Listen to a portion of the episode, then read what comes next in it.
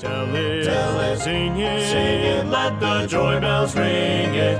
O'er and o'er, evermore, tell and sing the news. Welcome to the Pastor's Heart. Dr. Craig Bush is pastor of the Grace Baptist Church in Kearneysville, West Virginia. Dr. Bush has been preaching, counseling, and encouraging people since 1980. Let his four plus decades of experience help you today. We pray the Lord will use this time to keep you encouraged in your spiritual life. Join us now as we dive into some practical thoughts and truths from God's Word. Hello, friend. Welcome to the Pastor's Heart broadcast. This is Pastor Craig Bush, your host, and I want to encourage you today with a thought from God's Word. In Psalm 34, verse number 18, the Bible says, the Lord is nigh unto them that are of a broken heart, and saveth such as be of a contrite spirit. Many are the afflictions of the righteous, but the Lord delivereth him out of them all. We here at Grace Baptist Church have a little motto. We say that our church is a hospital for those that hurt. It's not a museum to put someone on display. You see, I believe that a church is a place where hurting, sick, broken, and heartache people due to sin come to get help. It's not a place where we display our goodness, but we find out how to fix our brokenness. As a pastor and as someone who has been in the ministry over 40 years, I have lived my life trying to help people. I love people. But something I've noticed is everyone has hurt. I've also noticed that all pain is pain.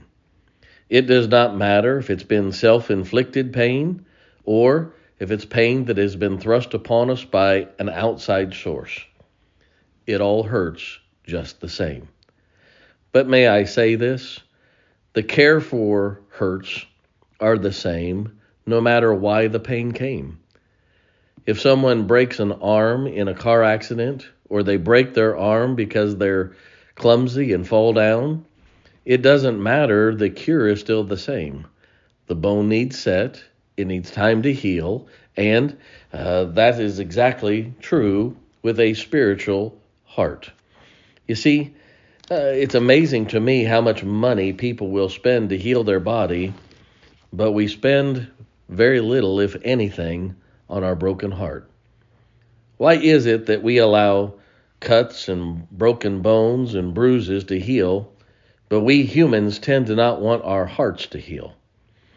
People tend to reopen their heart uh, problems and uh, they pick at the scabs and they wonder why their heart is nasty and it hurts all the time. God tells us in Psalm 34 that He is nigh unto them that are of a broken heart and saveth such as be of a contrite spirit. You see, I believe God's given us the recipe in the Word of God how to let our heart heal. Let me share that with you for a few moments today. First of all, Holy Spirit filled preaching can help heal your heart.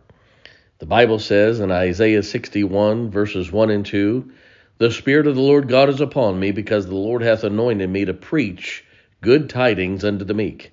He has sent me to bind up the broken-hearted. Did you catch that? The broken-hearted.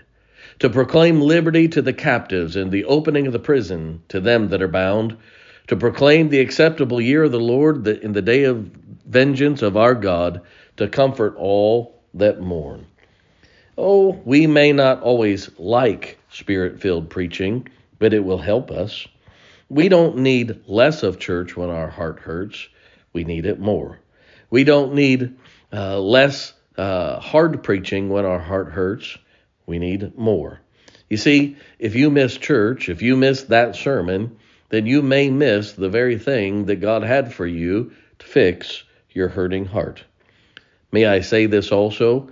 After you go to church and hear the sermon, it's like going to the doctor and them giving you a prescription. Take the medication. Finding out what's wrong will not fix it. Take the medication to fix the problem. So not only hear the sermon, but practice it. Number two, God says that we ought to not seek pity for our broken heart. In Psalm 69, verse 20, the Bible says, Reproach hath broken my heart, and I am full of heaviness. And I looked for some to take pity, but there was none, and for comforters, but I found none. God does not want us searching for pity, seeking for somebody to feel sorry for us. The word seeking pity means to run person to person for attention, to wander around to get noticed. Some people go person to person to person to person to get attention, and they love telling about how bad their heart hurts, but they don't realize that each time they tell the story, they're ripping the scab back open and hurting their heart once again. Too many people never get over heartache because they keep reliving the pain. And they break it back open and it gets infected once again. Did you know that in open heart surgery, they have to open up a person's chest and they actually work on their heart? But if that heart stops beating, the person is dead. In other words, we have to get right back into rhythm as soon as the recipe has been given. If we stop living because our heart hurts, we die. Let's get back to normal routine instead of seeking pity. Let's get back into church and get back into Sunday school and get back into work and get back into doing the things around the house that need done instead of spending hours and hours on the phone and on Facebook and social media seeking pity from people and reopening the wound. Let's fix it and get back in rhythm. Number three, God says that there is praise that causes therapy for a broken heart. Psalm 147, verses 1 through 3 read, Praise ye the Lord, for it is good to sing praises unto our God, for it is pleasant, and praise is comely. The Lord doth build up Jerusalem, he gathereth together the outcasts of Israel, he healeth the broken heart, and bindeth up their wounds. You see, praise is thanking God for all he has done. Praise is not thanking God for the hurt or the brokenness. It is finding something other than your pain to focus on. People heal faster and better when they can get their minds off their pain and their problems. The great Henry Ford, when he was uh, the head of the Ford Motor Company, when his employees were sick and in the hospital, he would take work to the hospital and let them work on projects in the hospital room. It was a proven fact that his his employees healed 30% faster than people that had nothing to do. They got back to work more quickly. I believe you ought to keep with you a list of things in which you can praise God for to get your mind off your heartache and off your problems. Praise is not a feeling, it's not something that makes you tingle. Praise is not based on your circumstances. Praise is something that we do by our will. Praise is something that we, we, we do on purpose. I love people. We all have brokenness. We all have uh, things in our life and our, uh, our our everyday activities that hurt us. But may I say this?